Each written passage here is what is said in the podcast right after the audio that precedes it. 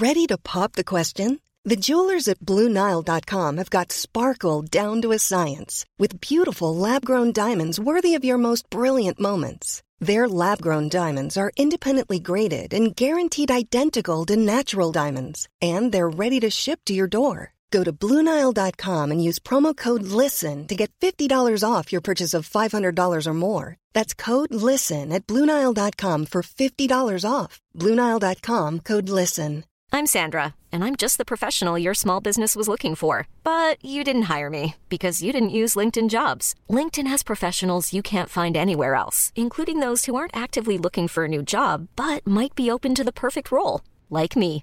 In a given month, over 70% of LinkedIn users don't visit other leading job sites. So if you're not looking on LinkedIn, you'll miss out on great candidates like Sandra. Start hiring professionals like a professional. Post your free job on linkedin.com/achieve slash achieve today.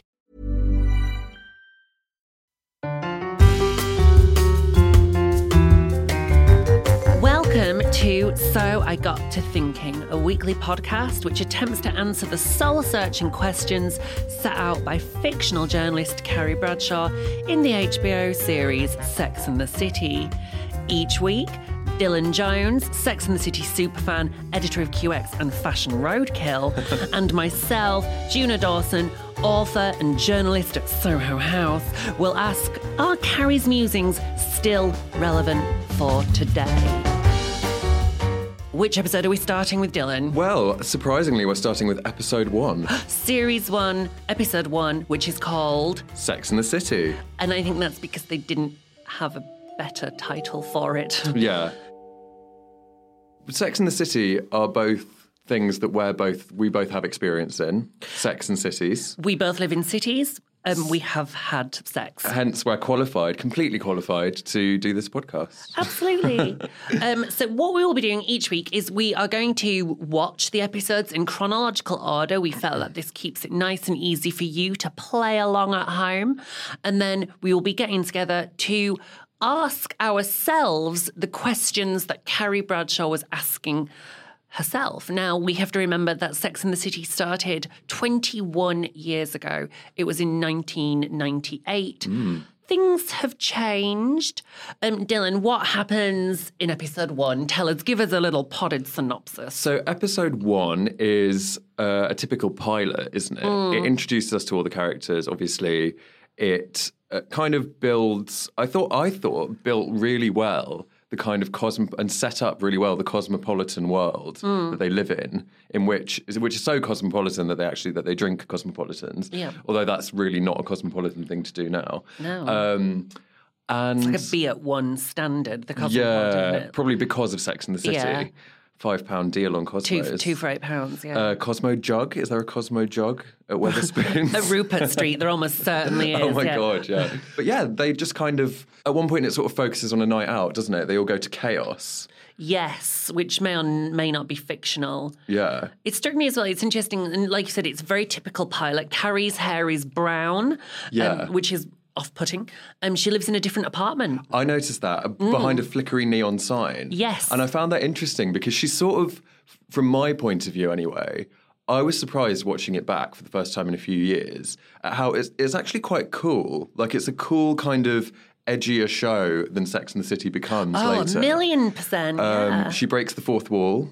Yes, Um, which as as we make our way through season one of Sex and the City, yes, the, the breaking of the fourth wall will become increasingly intrusive. I imagine Yeah. it, it didn't happen again. Uh, no, it didn't. Was it just episode one? No, the whole first season, Yeah. and actually episode one of season two as well. I think, but but never Hmm. again.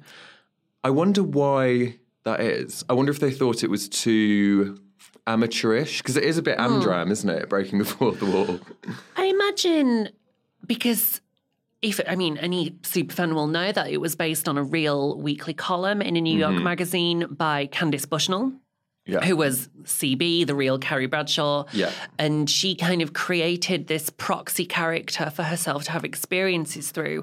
And so one imagines Darren Star, who created the show, was trying to sort of emulate the format of the column, mm. which was to speak to its readers, I guess. And the, the question, the first real question that Carrie posits is can women have sex like men? and you're right, it's so much grittier. This question is posited while they are sitting around like drag queen bingo, I think. Yeah, and this is in the. I wrote in my notes in the first ten minutes we see smoking on screen, Mm-hmm. drag queens, and boobs. All of which, like, are kind of par for the course now. Oddly, smoking on screen is now more shocking than it was then. Mm-hmm. Um, but then, 21 years ago, people must have been watching it in Middle America, being like, "Oh my god, what is this like?" Well, it's not television, it's HBO. Uh, so it's a pay, yeah, it's a paid, Yeah. yeah. so and that's I, how they and get I around think it. then as well, HBO meant more than it does now because obviously we're all very used to streaming and getting our TV shows from a multitude of places. Whereas back in the day, it really was cable versus not cable. And Sex and the City was, I guess, at the time, the the definitive HBO yeah. series. And HBO series have nipples in. I loved that scene where they were all sitting around at, at dinner. It Mm-hmm. was one of their birthdays, wasn't it? Was it Samantha's birthday? Had, had Miranda turned something? Yeah. But I loved it because I actually thought that episode as a whole gets five out of five scrunchies from me because, Scrunchies. because I had that ready to go. From Macon, Georgia. Because I thought it was really well put together, and that brunch, that like dinner scene was just so good. Like instantly, there was so much chemistry, and it was so funny, Mm-hmm. and it was so outrageous. Like when Miranda says with such relish, like Linda Fiorentino fucking the guy, and like this was the first time I think I don't know for sure. Um, you might know Mm. that people had seen women talking like that on TV. The, the difficult thing for us is I suppose we were in very different places in our lives in the 90s. I would have been, I think, 17 when it started, and I was shocked. It was because I'd grown up on. Well, at the time, I suppose its closest contemporary was Ally McBeal, which was not on cable and felt much softer and much more gentle, and they would have never have said fuck, and and so it did feel much more grown up. Um, it didn't feel, it didn't have that coziness. And I suppose that's something that HBO has always done quite well too. It didn't feel yet, because I think it did later, it didn't feel safe. Right? Yeah. That there was a feeling that these women had a certain hardness yeah. to them. And th- there wasn't, as yet, because of course it was the first time we've met them, there wasn't that sense of shared history Yeah. that we, we come to find out. So they were quite for, quite, dare I say, in the first episode, quite cold women and they didn't they don't interact with each other an awful lot they're mostly filmed as four separates Yeah, and i i was thinking about that. I remember that is the case for mo- again for most of the first season, isn't it? They don't encounter each other. They all have their little stories, Yeah. and then maybe come together for like a drink. Yeah. Whereas and they get was more that because intertwined. Mm. they all despised each other. I mean, we should we should do that because now, of course, we know twenty years on, we know it seems likely that particularly Kim Cattrall and Sarah Jessica Parker weren't the best of friends. Yeah, And I think as we embark on our voyage to rewatch this series, I think we'll be looking out for clues, which it does. It breaks my heart because, of course, you want to believe they were really chums. yeah, of course. So, Dylan, Yes, let's go back to the. can women have sex like men? What with strap-ons? Um, my first thought went to like Samantha, like pegging the Absolut vodka guy. I don't know. Are we allowed to say pegging? we can say Um, whatever we like. It's our podcast. Amazing, yeah. I mean, it's just so interesting, isn't it? Because now that question is just ridiculous. Like, it means nothing. Like, the question now wouldn't be, can women have sex like men? It would be like, what is a man according to society's preconceptions Mm-hmm. of gender? Like, it's just not a thing now. like, I mean, yeah, and that that was sort of where my brain went to. I mean, for again, if you're a newcomer to Sex and the City or a casual fan, the way that Carrie, so Carrie is struggling because she um she asked why why there's so many great single women in New York, but so few great single men. And Samantha and Miranda think that's because men can just have emotion free, casual, no string sex, whereas women are more inclined, in the words, of Carrie are more inclined to emotion and feeling. So Carrie sets herself a task. She tries to fuck an ex who's a bad, bad man. Um, she tries to fuck him, Kurt, um, and she basically comes and goes. She gets her pleasure and then walks out the door.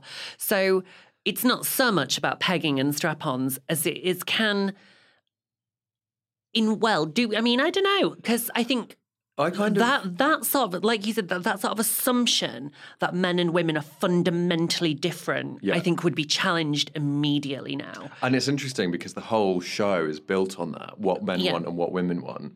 Um, and there was a lot of stuff around that time period that was very built on men and women. oh it was men are from mars women are from venus territory And wasn't there a film called What What Women Want? Yeah. Or like something, you know, that was just Yeah. awful with was it Mel Gibson? mel gibson yeah problematic yeah. Um, But I liked uh, that was another scene that I really liked was Carrie walking out of his apartment, tossing like kind of Mm-hmm. zhuzhing up her hair. Of course, she then like drops a load of condoms on the floor. I mean, imagine what a scarlet woman she is yeah, which was scandalous, of course. But um, I liked that she pretty much did have casual, selfish sex as a woman Uh-huh. with no ramifications. I was half expecting her.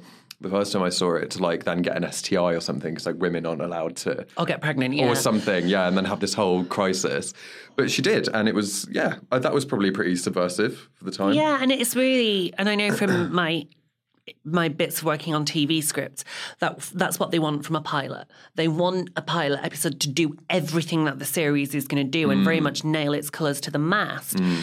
And I think that's what it did. It was saying this is not a show in which women are going to be punished for having sex. But then, of course, Carrie does realize that it doesn't leave her feeling good.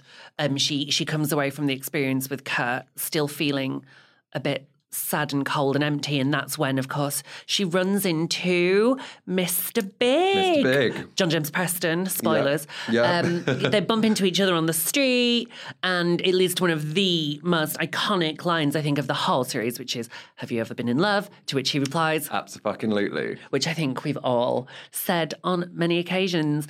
Um, and I think, yeah, that that's that's possibly the even bigger question. Have you ever been in love, Dylan? I am currently. That's disgusting, isn't it? Um, yeah. I, something I thought is the way they t- talk about love in the show, particularly in those these first couple of episodes that we've just watched, is quite outdated and quite sentimental. Um, I'm not saying love doesn't exist because I think it does. It's a good job because we've got about six seasons of this to go. Otherwise, we'd be fucked. Yeah. Um, but it's just like, have you ever been in love? I don't know. It might be a bit of an American thing as well, Mm. but I think they do it with a kind of Woody Allen almost ish sentimentality that we don't really have room for now in 2019. I think Mm. people would uh, roll their eyes at that. What do you think? Do you know what I mean? Yeah, I think it was important for the series because, like I said, so I came to it as a very sweet and innocent. Oh my god! In fact, when I first saw Sex and the City, I would have been a virgin. You'd have been a child. I should say, for the record, I think I'm nine years older than Dylan, Yeah. so that puts things into perspective. But so I would have been a virgin. At the time, I had grown up on this real diet of Dawson's Creek. Uh-huh. And I mean, how sad is this? How programmed I had been.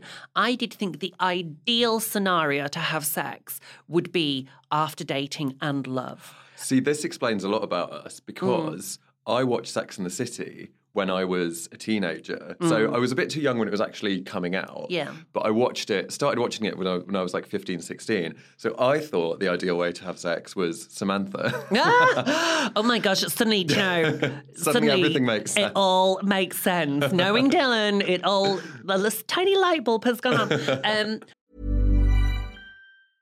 Hiring for your small business? If you're not looking for professionals on LinkedIn, you're looking in the wrong place. That's like looking for your car keys in a fish tank. LinkedIn helps you hire professionals you can't find anywhere else, even those who aren't actively searching for a new job but might be open to the perfect role. In a given month, over 70% of LinkedIn users don't even visit other leading job sites. So start looking in the right place. With LinkedIn, you can hire professionals like a professional. Post your free job on linkedin.com slash achieve today. There's never been a faster or easier way to start your weight loss journey than with PlushCare. PlushCare accepts most insurance plans and gives you online access to board-certified physicians who can prescribe FDA-approved weight loss medications like Wegovy and Zepbound for those who qualify. Take charge of your health and speak with a board-certified physician about a weight loss plan that's right for you. Get started today at plushcare.com slash weight loss. That's plushcare.com slash weight loss. plushcare.com slash weight loss. Hey, it's Ryan Reynolds, and I'm here with Keith, co star of my upcoming film, If, only in theaters, May 17th. Do you want to tell people the big news? All right, I'll do it. Sign up now and you'll get unlimited for $15 a month in six months of Paramount Plus Essential Plan on us. Mintmobile.com slash switch. Upfront payment of $45 equivalent to $15 per month. Unlimited over 40 gigabytes per month. Face lower speeds. Videos at 480p. Active Mint customers by 531.24 get six months of Paramount Plus Essential Plan. Auto renews after six months. Offer ends May 31st, 2024. Separate Paramount Plus registration required. Terms and conditions apply if rated PG. So yeah, so I was shocked to see to see the their forthrightness as women having sexual liberation. But for me, the scene at the end where Big blindsides Carrie by saying, Oh, I get it, you've never been in love. And then me realizing, oh, so it actually it is a show about her finding love and that she does want to be in love. That kind of sealed the deal for me. I think had it been, and actually, I tell you what, that's why I couldn't warm to girls. The the the later kind of follow on, I guess, from Sex and the City, the Lena Dunham show. Yeah. Because it didn't for me sort of have that romance to it. And I think actually, and I know as an author as well, that people love the notion of romance. Even if they say they don't like Yeah. romance, we love it. Yeah. Even if we know it's corny, Well, there's it's such something a huge, about it. Mm-hmm. It's such a huge part of our lives, isn't it? Like so much of our brains and conversations are taken up by like who we're sleeping with, who we're dating, etc., etc. Uh, what was I going to say? I wasn't a massive fan of girls either. Um, hope Lena Dunham's not listening, otherwise we'll be. Lena, I love you and I love your writing, but I just didn't. I loved Marnie. I thought Marnie was hilarious. Was she the English one? no, she was the one who did the cover version of What I Am by Tintin Out, which was hysterical. The English one was my favourite. Um, Again, explains a lot. yeah, Jessa, that was Jessa, yeah. We still haven't really. We keep skirting around the question.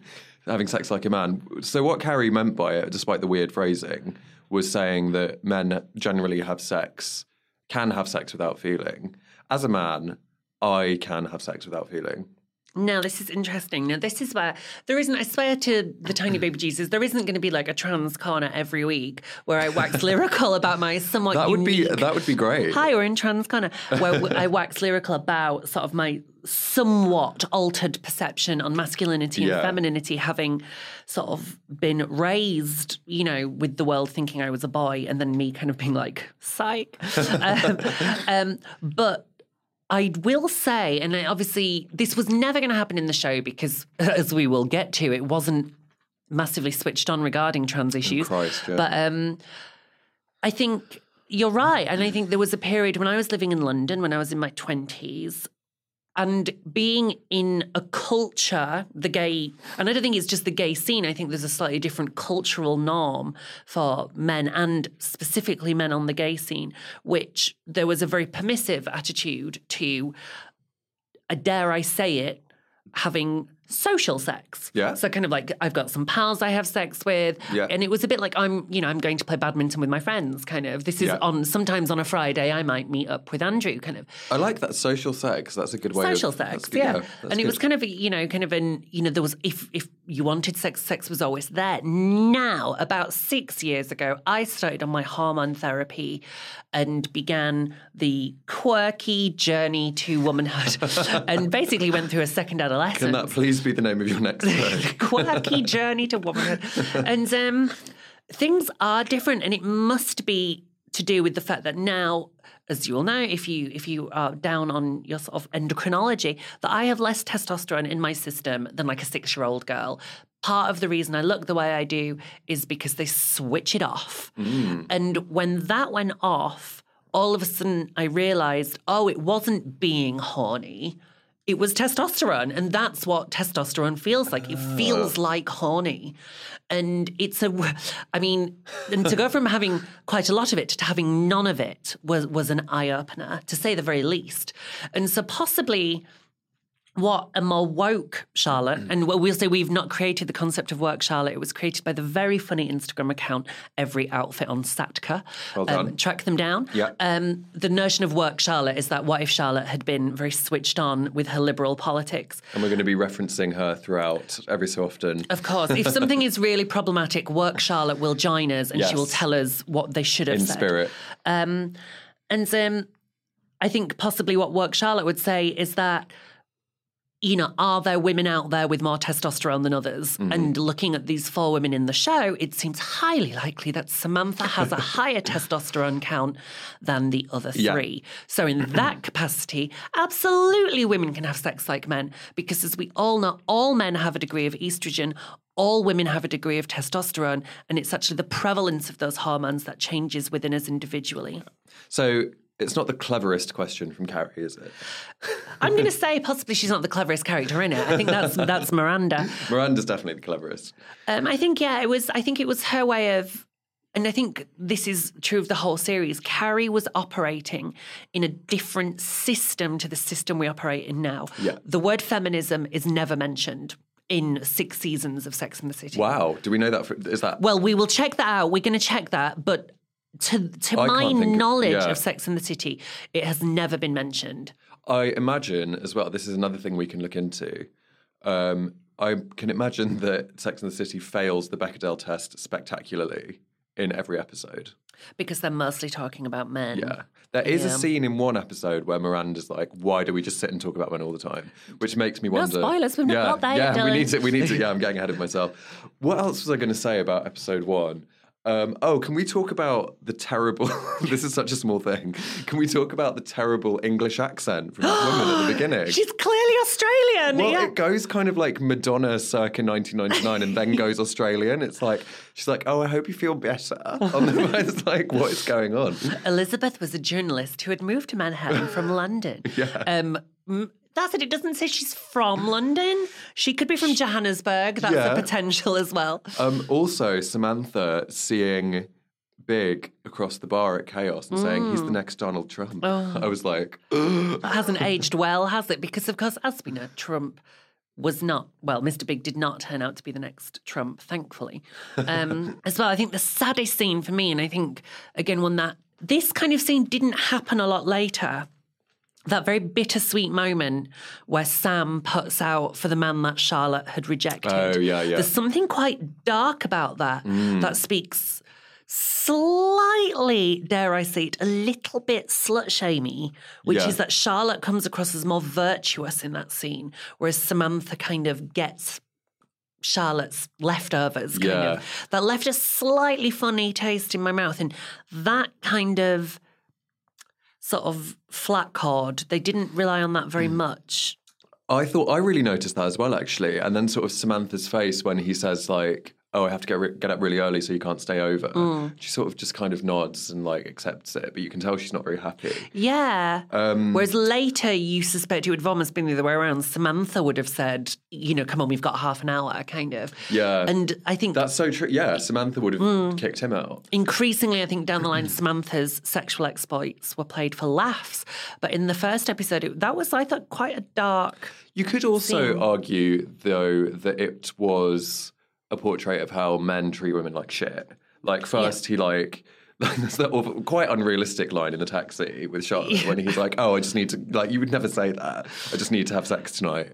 And he gets with gets in the ta- cab with her to the club. Oh, poor sweet Charlotte, yeah. Yeah, Being um, tempted back to see his Ross Bleckner. Yeah, oh, the Ross, Ble- that fucking Ross Bleckner. Ever, Um, it's all anybody can talk about. I was going to say as well, though, that added, and I noticed a few other bits in that episode in particular that again added to this very cool, much cooler than later. Uh, there's lots of art and culture and music referenced, whereas later it's just like Christian Dior and like just fashion. Um, not just fashion, but you know, fashion. Um, Yeah, it felt, the whole thing felt like it was in a real version of New York. yeah, very. Yeah, New York was very real. And yeah. I'm going to be really interested as we go through the this series again to see if we can put our finger on when it jumps the shark, because by and eventually, don't worry, we'll get there. The second film, these women lived in a different world. Yeah. you know, it'd been a long time as well since they'd been in a real version of New York. and the outfits got steadily more ridiculous. Bonkers, yeah. Um, but I think, yeah, episode one, aside from a couple of lines of dialogue, was quite realistic. Yeah. Uh, she lives. She's a bit more of a mess as well. Mm-hmm. She drops her, like I said, she drops her condoms on the floor. She lives behind a neon light. She's like, Her clothes are nondescript. She Yeah. doesn't wear anything particularly unusual. Yeah, that's what I thought Mm. too. She wears like a big fur coat, but then that's not unheard of. Um, Yeah, it was the 90s. Yeah. Fur was okay. yeah. Um, I think we did. What I'm going to do is as well. One of the big criticisms about Sex in the City was how insanely white it was to say these women did Ah, live yes, in yeah. New York. Yeah. Um, I'm going to keep a running count of how many people of color speak. Um, the pilot episode has. Zero. Zero. um, not not a single person of color speaks. Do we see any people of colour? We I, I noticed one woman in the street behind Carrie.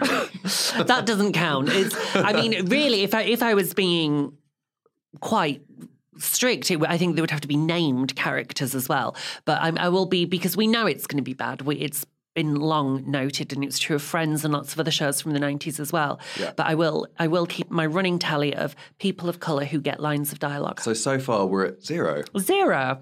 Great start. It is ridiculous though because some people argue, oh, it's excusable within context. But with Sex and the City, these are like cool cosmopolitan women who live in New York. And it was filmed in New York. They would have black friends. Of course. They would have friends of colour. Like they just would. Yeah, I mean, Um, potentially that would have been raised as a question. Now, there was obviously one episode where, where race was very much on the agenda, and we will get to it in due course. I think it was a season two episode. So we will get there. But um, Yeah. um, yeah, for now, let's keep an eye on it because I think it's certainly a criticism that's been levelled at the show, and I strongly think it's probably a fair criticism. But let's let's see exactly how how bad it is. yeah.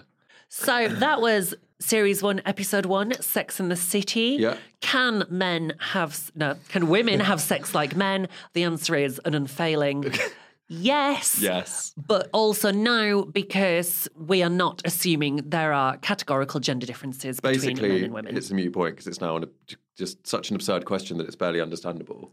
Yes.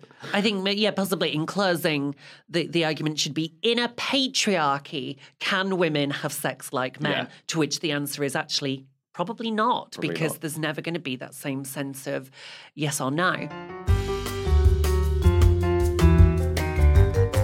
Please do join us next week when we will well, when we will be watching season one, episode two, Models and, Mortals. Models, and mortals, yeah.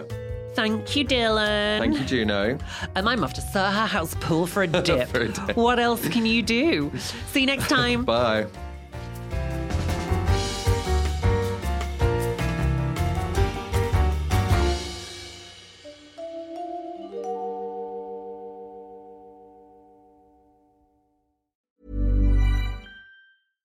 Even when we're on a budget, we still deserve nice things. Quince is a place to scoop up stunning high-end goods for 50 to 80% less than similar brands. They have buttery soft cashmere sweaters starting at $50, luxurious Italian leather bags, and so much more. Plus, Quince only works with factories that use safe, ethical, and responsible manufacturing. Get the high-end goods you'll love without the high price tag with Quince. Go to quince.com slash style for free shipping and 365-day returns. If you're looking for plump lips that last, you need to know about Juvederm lip fillers. With Juvederm Volbella XC and Juvederm Ultra XC, your lip look, whether it's subtle or bold, can last up to one full year with optimal treatment and no additional maintenance. Find a licensed specialist and see if it's right for you at juvederm.com today. That's J U V E D E R M.com. Add fullness to lips in adults over 21 with Juvederm Volbella XC or Juvederm Ultra XC. Do not use if you have severe allergies or a history of severe allergic reactions, or if you're allergic to lidocaine or the proteins used in Juvederm. Tell your doctor if you have a history of scarring or taking medicines that decrease the body's immune response or that can prolong bleeding. Common side effects include injection site redness, swelling, pain, tenderness, firmness, lumps, bumps, bruising, discoloration, or itching. As with all fillers, there's a rare risk of unintentional injection into a blood vessel, which can cause vision abnormalities, blindness, stroke, temporary scabs, or scarring. For full important safety information, visit juvederm.com. Planning for your next trip? Elevate your travel style with Quince. Quince has all the jet setting essentials you'll want for your next getaway, like European linen, premium luggage options, buttery soft Italian leather bags, and so much more. And is all priced at 50 to 80% less than similar brands. Plus, Quince only works with factories that use safe and ethical manufacturing practices. Pack your bags with high-quality essentials you'll be wearing for vacations to come with Quince. Go to quince.com slash pack for free shipping and 365-day returns.